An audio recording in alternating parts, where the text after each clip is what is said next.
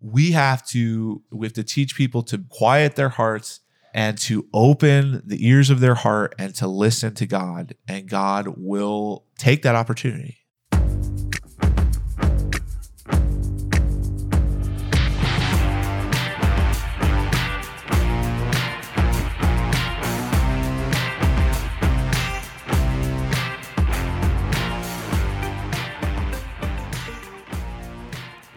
Welcome, ladies and gentlemen, to Every Knee Shall Bow, your weekly Catholic podcast on evangelization and discipleship. I am Dave Van Vickle, and I'm not joined once again by uh, your, I'm sure you're one of your favorite co hosts, at least one of your favorites, right? Michael Gormley. Uh, once again, our schedules just can't line up but uh, it's okay. We're going to continue on. We're going to push forward here and creating an army of evangelists in America, right? And answering your questions and uh, creating this community of people who are ever trying to expand the circle around them of the kingdom of heaven, right? And in hopes that our circles will meet one day.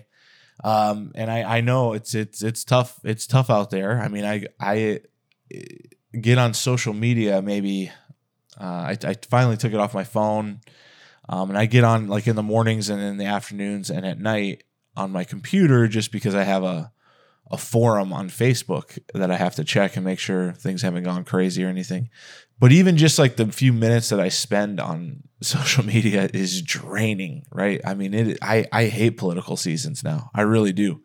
And and I think like social media makes it so much worse because I, I mean, I'm not convinced that social media convinces anyone of anything. So I like I, I kind of stay out of the fray with with regards to trying to convince people on social media. I think that the statistics pretty much prove that it's um, I don't know what you call it. You, you make little uh, subcultures, right? And people who like you give you likes, and people who don't kind of gravitate away. So it just seems like there's not a whole lot of movement uh, and maybe there might be. I mean, there some might be some people who are super effective at it, but I'm certainly not. But most for the most part, it feels right for me to stay off, uh, stay out of arguments, and try to just continue keeping my head down, making disciples, and uh, influencing the people that I can influence to to do the right thing. So it is interesting. Um, to watch the news about all these riots and the Antifa and all this kind of stuff. I, I, I have several friends who are in the Antifa. I, I don't know how you, you are in it. I think you just say that you're part of it, right? I don't I don't know if it's like a card carrying thing, but I have a lot of friends who are. I don't know if I say a lot, but I have probably more than ten friends who are part of it because about uh, I guess eight or nine years ago, I was working on a college campus and I saw a sign for a meeting of the International Socialist Organization. And I thought, oh my goodness, this is interesting. You know, like I've, I've got to check this out, you know. And I went to this meeting and it was packed, to absolutely packed. And right away, I was like, oh man, I got to try to evangelize these people. And they knew, um, they knew I was I was there. Like I don't know what they thought the first time, but I was definitely uh, kind of sticking out like a sore thumb. But uh, there, so I've kept in touch with a lot of them, and over the years there have been several converts from that group. Um, you know, they're super intense, so it's like um, it, the the the field is ripe for harvest. Like they're super super intense, right? And it, actually, the leader of that group, uh, still a very close friend of mine. She she. Uh, well, I, I, say close. We, we email, still keep in touch, and and uh, she I mean, it took all of five years of emailing back and forth, and uh, there were just so many blocks uh, to any concept of the gospel, right? I mean, she had to strip it of any kind of cultural references. Uh, she was a, a practicing uh, lesbian at the time, and uh, that was all very problematic, obviously, for her. It was a big hurdle.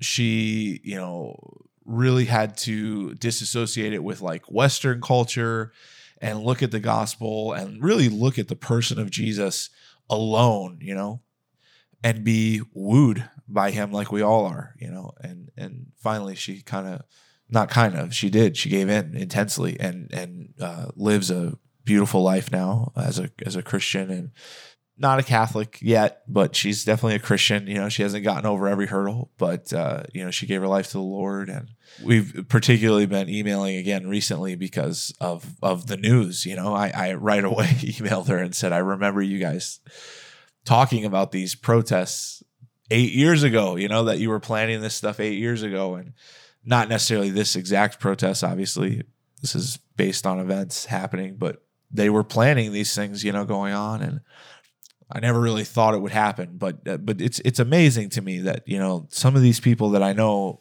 from that group, they're like the best Christians I know because they're super intense, right? They they are v- fiercely committed to whatever their ideology is, and so uh, you know that that makes for a good Christian once they convert. makes for a good Christian once they convert.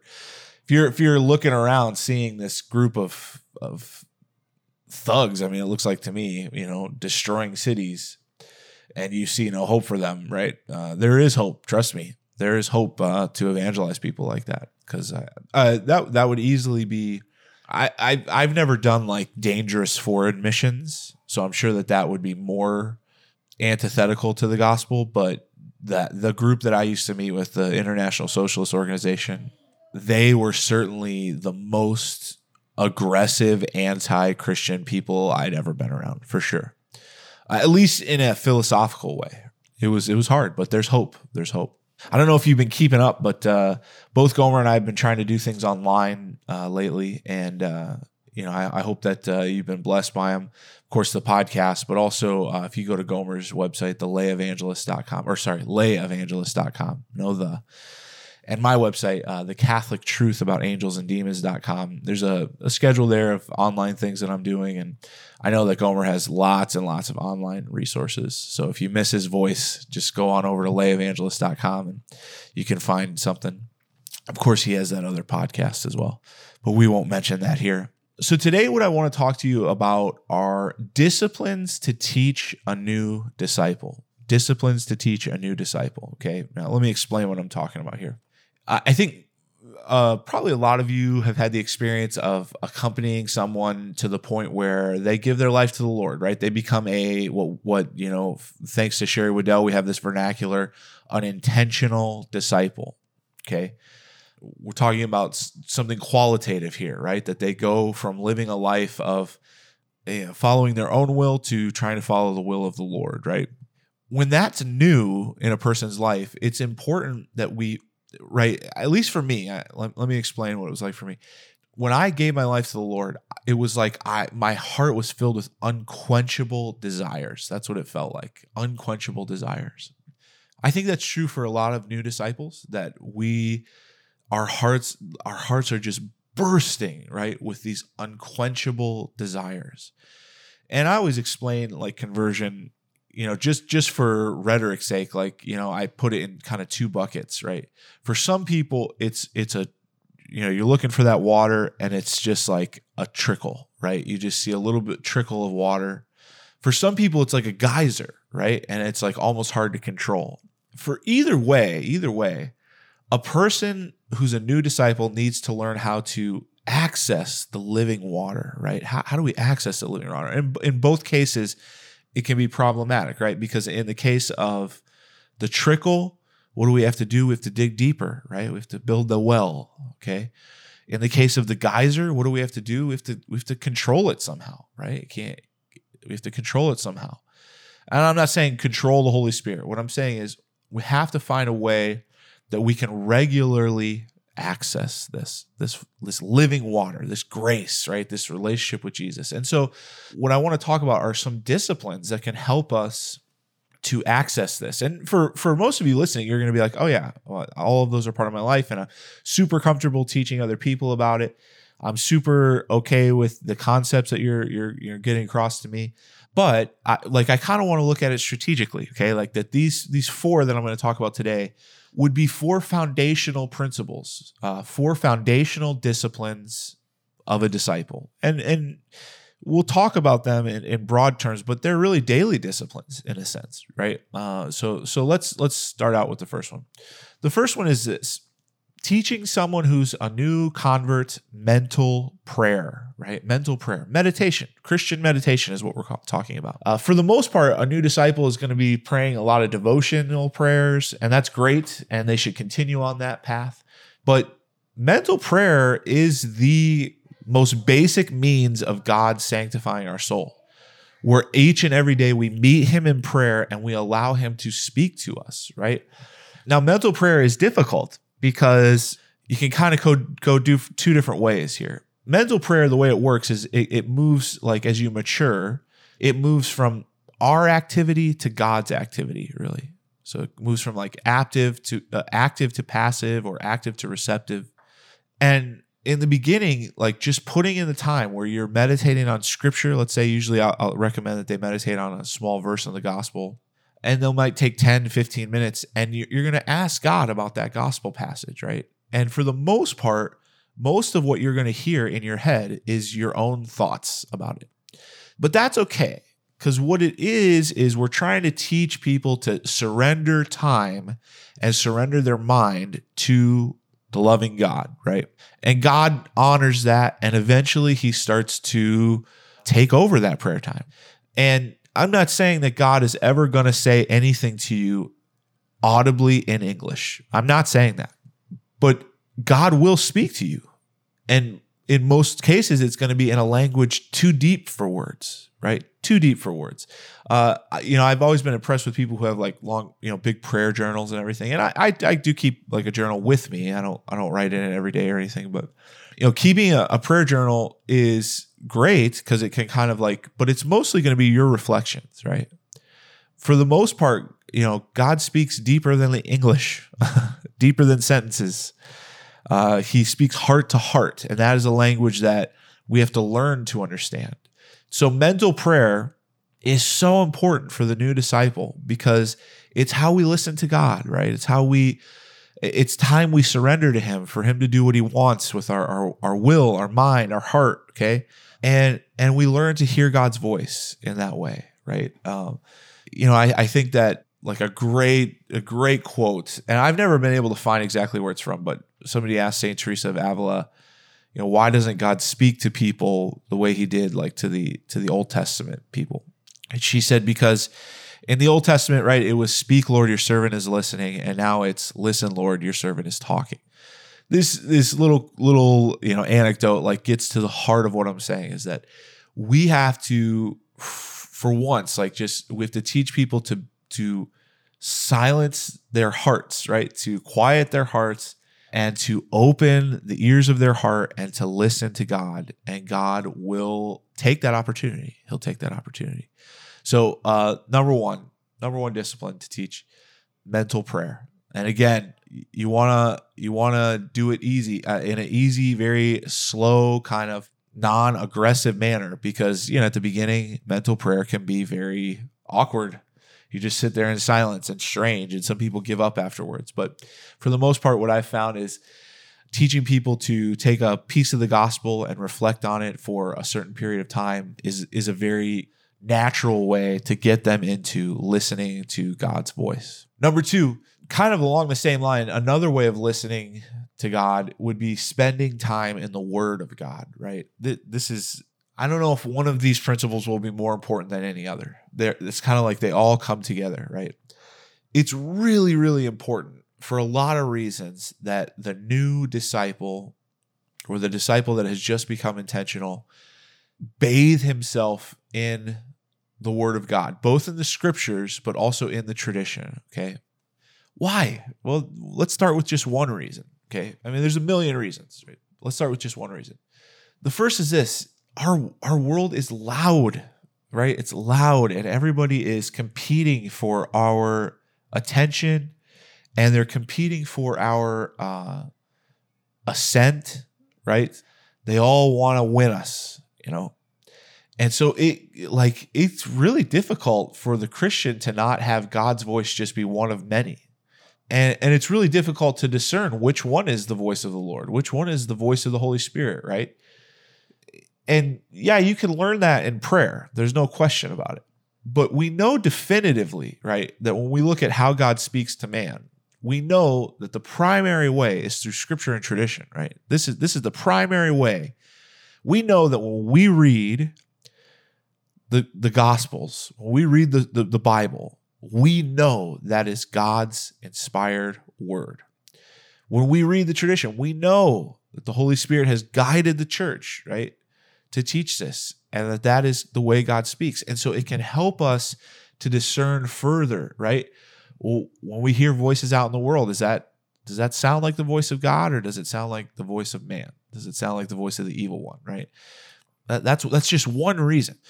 Number two, uh, another reason why you want to have them daily reading the scriptures and, and reading the tradition, right, is because there is a there is a link between understanding what the church teaches and our spiritual life, right? The catechism, I say this all the time, so you probably heard this quote from me a million times, but the catechism says that there's an organic link between the dogmas and our spiritual life. The dogmas, right, or the you know the set definitive teachings of the church they reveal to us the face of Christ, right? They reveal to us the face of Christ. And and they should be understood that way, right? That a dogma that's hard to understand, we should we should look at it as what about Jesus is this revealing to me? And what about this this is the teaching of Christ, right? And so you you do want a new disciple to learn what the church teaches for a lot of different reasons. It will organically benefit their spiritual life it will put them in the in the position of student rather than teacher right? We want them to learn how to be a disciple and not uh, necessarily a teacher right? We want them to learn to learn for uh, to learn how to learn first and then teach. I mean there's a lot of reasons but teaching a new disciple how to read scripture and how to read tradition right? Probably the easiest way is just uh, first of all reading the bible and and and a lot of people you know use one of the bibles that's like every day you read the whole bible in a year. And i think that's good. I've done it before. I have a friend who's done it about 10 times uh, and he knows the scriptures inside and out because of that. And then the new catechism works well as well. Or or you could use the baltimore catechism like we've talked about before. Or really a lot of there's a lot of books that you could recommend but it, depending on the disciple you would want to make sure that it's uh, simple enough or weighty enough whatever you think you know. But spending time reading the Word of God, you know, uh, in both Scripture and tradition, is going to be very, very important and super fruitful. Super fruitful, right? Uh, and when it comes to Scripture, I always recommend to new disciples to even memorize some of those scriptures, right? Remember, what we're doing when we're making disciples is we're taking ground, right? We're taking ground. That's what we're trying to do. And there's a million things trying to take the ground of the heart of a disciple. So memorizing scripture kind of has a weird way of activating our mind for prayer, even when it, we're we're being passive, right? In a lot of ways, memorizing scripture can can bring about healing uh, for past uh, hurts and past sins. Memorizing scripture can provide us with prayer in a time when we wouldn't normally have prayer, right? Like if you need a book to pray, but you're at a stoplight, you're not going to pull out a book and pray but if you memorize the scripture verse, you can pray that scripture verse over and over again. And, and memorizing scripture is also great because it, you know we're in solidarity with the early Christians, right? They did not have the book, right? They didn't have the Bible, maybe some scrolls, but for the most part, they tried to memorize this, the great story, right? And Christians who are in places where that's illegal, right? Uh, think of you know some of the stories of Christians being in communist work camps, right? And and they would each you know try to memorize parts of the Bible, right? So that they could feed each other, right? In a sense. So, so spend time in scripture and tradition.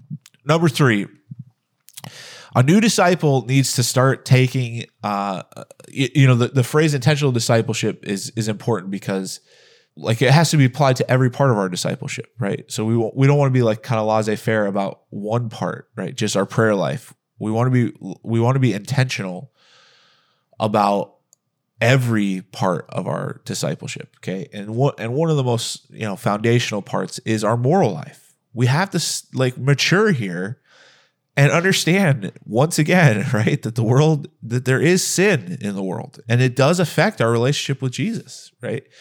In scripture it says to lay aside every encumbrance of sin so to focus on the race before you right and run the race as fast as you can right?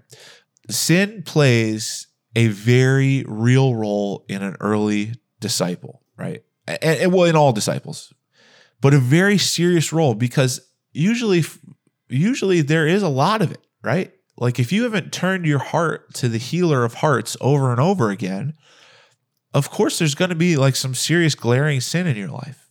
And so, for the most part, what we have to do is really just start to look at it intentionally and say, okay, look, this isn't becoming of a Christian. And so, we've talked about this before. I think Gomer even has a mission called That One Thing. But that's exactly what I would recommend for a new disciple is think of the one thing that you feel like is keeping you from from your relationship with Jesus. What is the one thing that is most uh, destroying your intimacy with God? What is that one thing that is causing you to um, uh, stumble, right? That one thing. And, and and I would name it and I would write it down and I would really start to work on that sin, right? I hate the word work when we're talking about discipleship because we can't overcome sin on our own. That's not how it works, right? Christ in us, right, transforms our hearts and his grace will win that battle. But that's what I mean. The work that we put in is surrendering more fully to God. Uh, and, and, and the ways to do that are through examination of conscience, uh, through acts of contrition, through going to confession regularly. So, teaching a new disciple about confession is a really important foundation, right? And teaching them that they have to go more regularly is a really important foundation, right? That yes, they should continually bring their sins to God personally, and God desires this, but also to step into the heart of the church and allow a representative of Christ, someone who can actually be in persona Christi, to forgive them of their sins, right? And welcome them back into that intimacy. So, teaching them how to go to confession, how to make a good examination of conscience, how to repent. This is what I mean by taking sin seriously or taking our moral life seriously. Okay. That that is a foundational principle of discipleship that it doesn't seem like gets a lot of attention anymore. I, I think there was a time in our church where we like lived up to the stereotype as the church of no, right? That we were like always, I don't know, throwing the Ten Commandments in people's faces or something like that without like revealing the person of Christ. But I don't see that now at all. I don't see any evidence that we're taking sin seriously in our churches, uh, both from the pulpit and from the lay faithful. I don't see a lot of evidence of that. So teach them to take their moral life to the next level, right? Meaning that they are intentional about looking at what is that next sin that is keeping me from Jesus Christ, right? What can I do to try to avail myself of his grace and be healed of this? And and make sure you're prudent about this that they know it could take a long time. Number 4, this is all about the Eucharist, right? make the Eucharist, right, the source and center of their life it's kind of in a certain sense you could say that all these three disciplines feed into this one. Whereas before like we're hearing christ like uh, through through scripture through a sacramental right? In the eucharist we're encountering the savior himself right? In a in a very real and sacramental way. And so it's like this is where the bulk of the work of holiness is going to be accomplished is in the mass. So teaching them how to surrender to the Mass, surrender to the Eucharist, surrender to Jesus in adoration, in Eucharistic adoration, teaching them about what it means and what the sacrifice means and why and how we can receive that sacrifice mystically over and over again, right? Teaching them how to to reverently and open uh, in an open way receive uh, the King of Kings and the Lord of Lords, right? This is you know, once someone becomes an intentional disciple, what are we looking at next? We want them to be a saint. And this is where saints are made. Uh, saints are made by the saint maker and by that tiny little Eucharistic host. So, teaching them how to go to adoration, teaching them how to make uh, spiritual communions when adoration and mass are not possible, and teaching them uh, how to how to participate uh, correctly, reverently in in the mass, the holy sacrifice of the mass and in then inspiring them to make it the center of their life. That's that is amazing. I mean, it's an amazing thing to teach a new disciple. And I, I wouldn't say that you start with number one here. I would say all of these are four things that you can teach a new disciple together. and that together they give you a pretty good foundation for growth and holiness, for learning from your rabbi, for creating intimacy with the, the person who's, you know, with Jesus, our the one we're discipling, we're, we're disciples of. These are things that can really give you a great foundation and and a, and a lifetime of growth, a lifetime of growth. Uh, it's not like you're ever going to say, "Well, I've I've meditated enough, I've read the scriptures and the tradition enough, I've uh, done enough. I'm not. I have no more sin in my life. Everything's okay." And I've I've delved into the mystery of the Holy Eucharist enough, right? That that's never going to happen. But we want to get them right away into these disciplines so that they can be fed, right? And and, and in a lot of ways, before becoming a disciple, they're being fed indirectly, right? We're kind of like a mirror of the sun, right? So the sun hits us, shines on us, we reflect it to this disciple, and the disciple sees us and sees that and, and, and experiences God through us in some way. Of course, God is also communicating to that person in a way that the person doesn't even really know. But all of a sudden, like once they become a disciple, it's like, hey, let's take that mirror away, you know, and let God disciple them completely. And, and we'll step out of the way and just try to help them along this path uh, of really going into that growth phase, right? Putting those roots down so deep and and harnessing that water, whether it be the trickle, needing a little bit of cultivation, building a well, or the geyser needing a little bit of discipline, right? Being able to every day experience the the living water that flows, right? These four things can help you do that, right? So if so if you are an evangelist out there, maybe some of you are like just like, duh, this is so stupid. Why why is he even bringing this up? We know this Okay, and if that's you, uh, you know, we'll get you next week. But if you are an evangelist, right, and you're struggling with, well, what do I do when someone says yes to the Lord? What do I teach? If you're at a parish, you know, and you're not teaching your your disciples this, you're not teaching your people this, right? This is a big problem, right? This is uh, the normal means to holiness. What I'm talking about. If you're a DRE, right, uh, and and you're doing RCIA, you those people are going to be in all levels of discipleship. They got to learn these things. They have to learn this in order to have a fruitful Christian life. Uh, so these these would be four easy focuses for you, right? And and and things that are very easy to teach because they're part of your life as well. They're part of your life as well. We're gonna step away for a minute. You're gonna hear a probably awesome ad from Ascension Press. We're so happy to be a part of Ascension, and uh, again, I say that on behalf of me and Gomer. Uh, if you have any questions at all, please email us at eksb at ascensionpress.com. That's eksb at ascensionpress.com. When we come back, I'll give you some practical takeaways.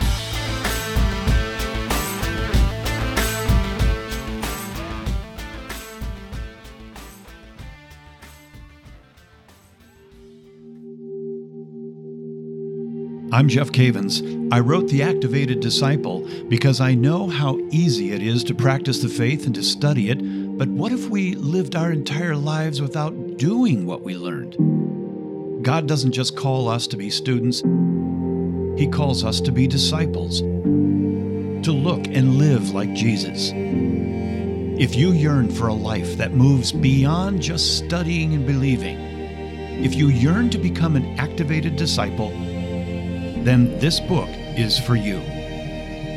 The Activated Disciple teaches you how to take your faith to the next level so you can become an instrument for God to transform the world. To order The Activated Disciple, visit ascensionpress.com or Amazon.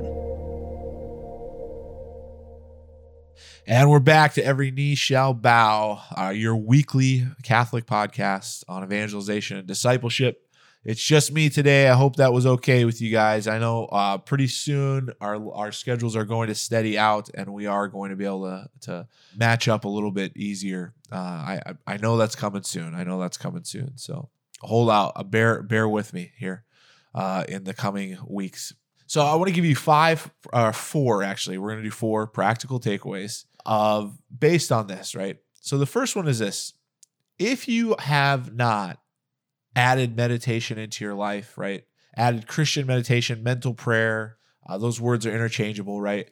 What I want you to do is tomorrow, just take the most most widely known verse probably of all time, right? John 3:16. John 3:16 for God so loved the world that he gave his only son that whosoever believeth him in in him might not perish but have life everlasting right uh, and I want you to spend not not even 10 minutes but 5 minutes meditating on that gospel verse. Now if you think that's going to be daunting take a longer part of that. Take all of John 3 right? You don't have to just take John 3:16 take more of it. And just spend time asking God questions in prayer. Number two, I mentioned uh, scripture and tradition. Here's what I want you to do. I want you to choose a scripture verse, right, to memorize this week, and also choose a dogma of the church, right, to get to know, to learn, right, and to learn it well. I mean, you can learn a dogma of the church well in, in a single sitting easily. There are just so many resources at our fingertips with regards to the internet and things like that. So, uh, choose a dogma of the church. There are over 300, right? Uh, something that's interested you or something that you have a question about, and choose a scripture verse. Memorize the scripture verse and learn about the dogma. Number three, name that one thing. Name that one thing. What's the one thing in your life that's keeping you most from God? Write it down. Could be on a post it note, could be in your prayer journal, doesn't matter. Do that first step of writing it down and saying, okay, this is it. This is what's keeping me from God. Am I going to allow this to continue? in my life, or am I going to finally surrender to God fully and let Him take this from me? Number four, number four, as we said before, right? The Mass, okay? The Mass is like a diamond. Every time you turn it, you see a different angle, right? What I want you to do is turn that diamond, right? Learn something new about the Mass. Learn something new. Uh, for the most part, most of us just receive, you know, in Mass. We're so just kind of passive. And there are things that happen in the mass that we don't even know what they're called or what they are. So learn something about the mass, right? Could be reading a book like The Lamb's Supper, could be reading an article about the mass, it could be reading just about the mass parts, right? Learn something this week new that you did not know before about the mass. And finally, this isn't a practical takeaway, but a warning, right? A warning.